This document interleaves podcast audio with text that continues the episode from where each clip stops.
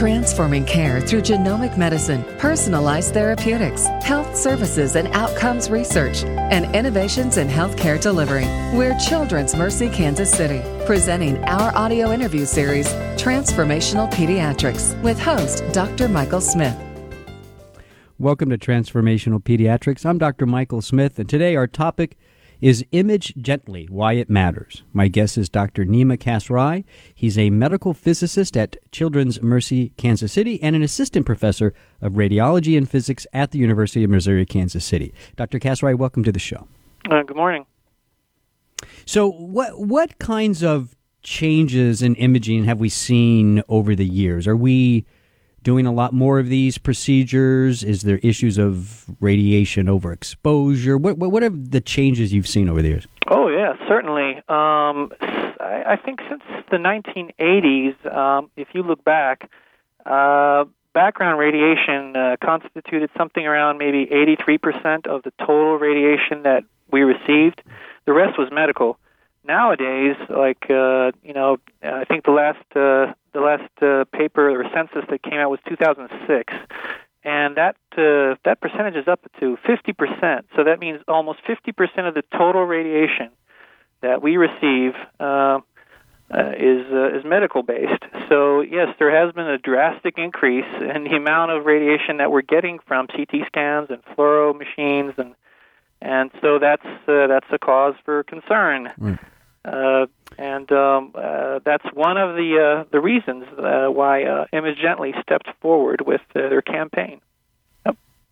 Yeah, and, and so exactly, and, and so what are some of the, the issues you worry about when when we see this amount of exposure uh, to ionized radiation? I mean, what are some of the things that worry you about um, the increased use of, of radiology? You know, we know it's, it's done a lot for medicine, but there's that there's a drawback to it. So what what do you worry about with it?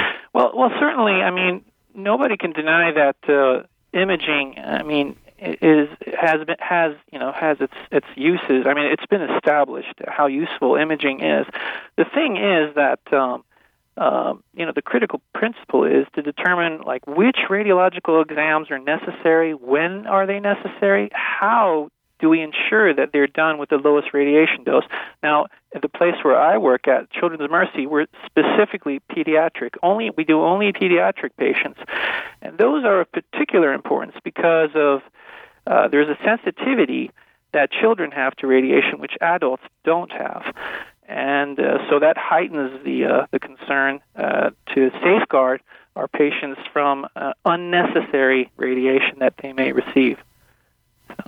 And why why is it so important to think uh, of of a child so differently um, from an imaging perspective? Um, from an imaging, well, uh, first of all, there, we know that uh, children are two to ten times more sensitive to radiation than adults, and, and that has to do with their cell cycle. And there's also the idea that you know they're younger, so they have um, a lot more time for um, any possible uh, uh, detrimental outcomes like cancer to manifest themselves. So uh, that uh, that requires some special considerations when we image them. Uh, some tweaking of the CT scans, some some particular adjustments have to be made in order to optimize the protocols, so to speak. Yeah. So tell us what you mean then by image gently. How do you define that, and how is Children's Mercy taking this concept into everyday, you know, radiology practice?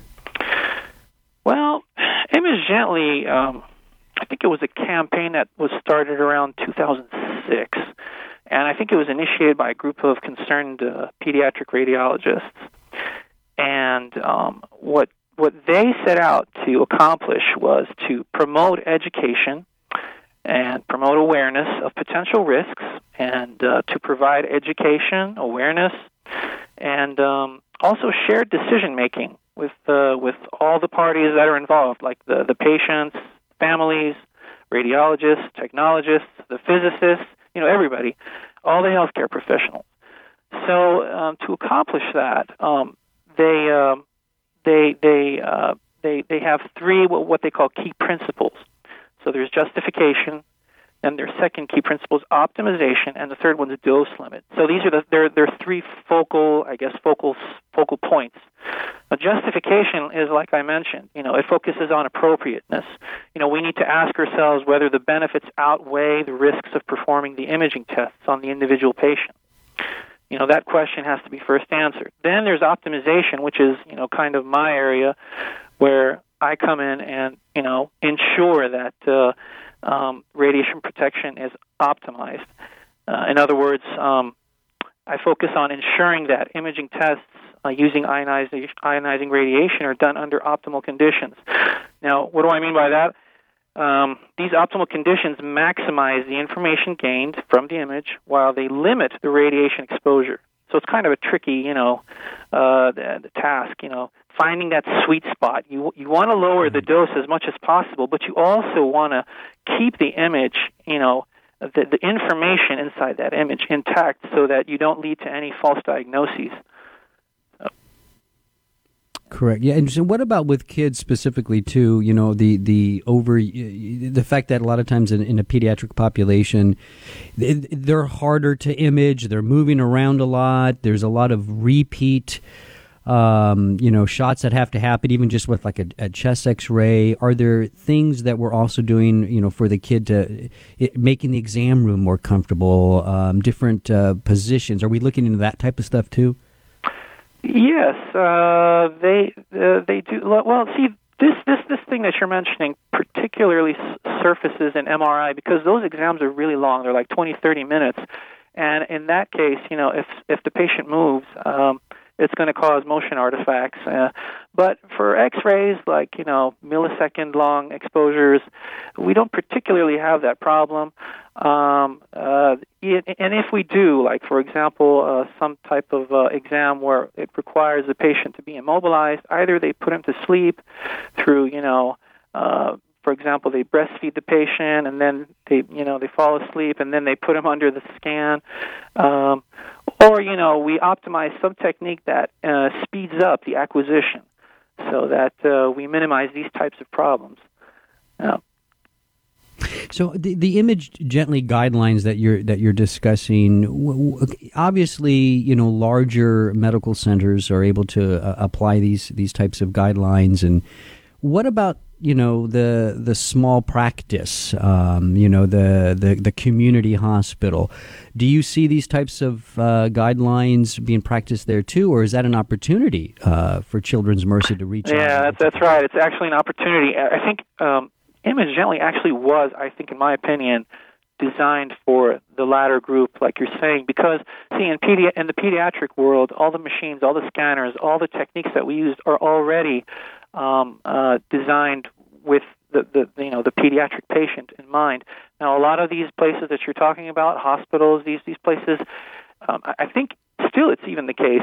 They use the same protocols that they use for adults for their you know mm. their pediatric patients, and so um, Image Gently, I think, was was actually uh, designed to bring the awareness to you know these practitioners that you know if you want to image a small patient, you should uh, you should make some adjustments to the techniques that you're using. And they're not yeah. really too difficult to implement. Actually, it's just the awareness. You know, the, that that's the hard part. And I think that's what they set out to do. Sure. Now you're you're a medical physicist. Are you seeing is there are more opportunities for uh, people in your profession to, to to work with community hospitals? Are are those types of smaller hospitals hiring um, physicists to help them with their with their imaging? They do. Yes, they do. Um, usually, large or well-established medical centers they hire a full-time physicist. Uh, sometimes there's a team of physicists uh, that work and uh, try to uh, um, address these issues, but a lot of these uh, smaller uh, hospitals or these clinics that you're talking about, they kind of uh, outsource this this need.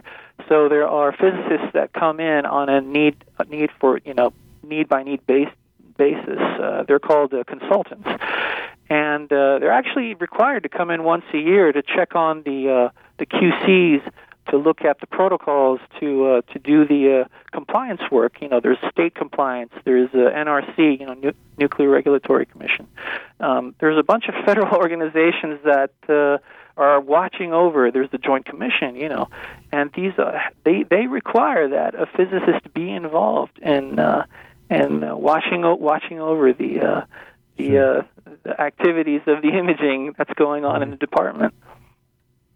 Well, Dr. Kasrai, I want to thank you for the work that you're doing with the Image Gently guidelines. It's obviously uh, very important uh, to, as you say, find that sweet spot, right? So we get the best out of our image uh, technology with doing the less harm to the patient. So thank you for what you're doing, and thanks for coming on the show. You're listening to Transformational Pediatrics with Children's Mercy Kansas City. For more information, you can go to childrensmercy.org. That's childrensmercy.org. I'm Dr. Michael Smith. Thanks for listening.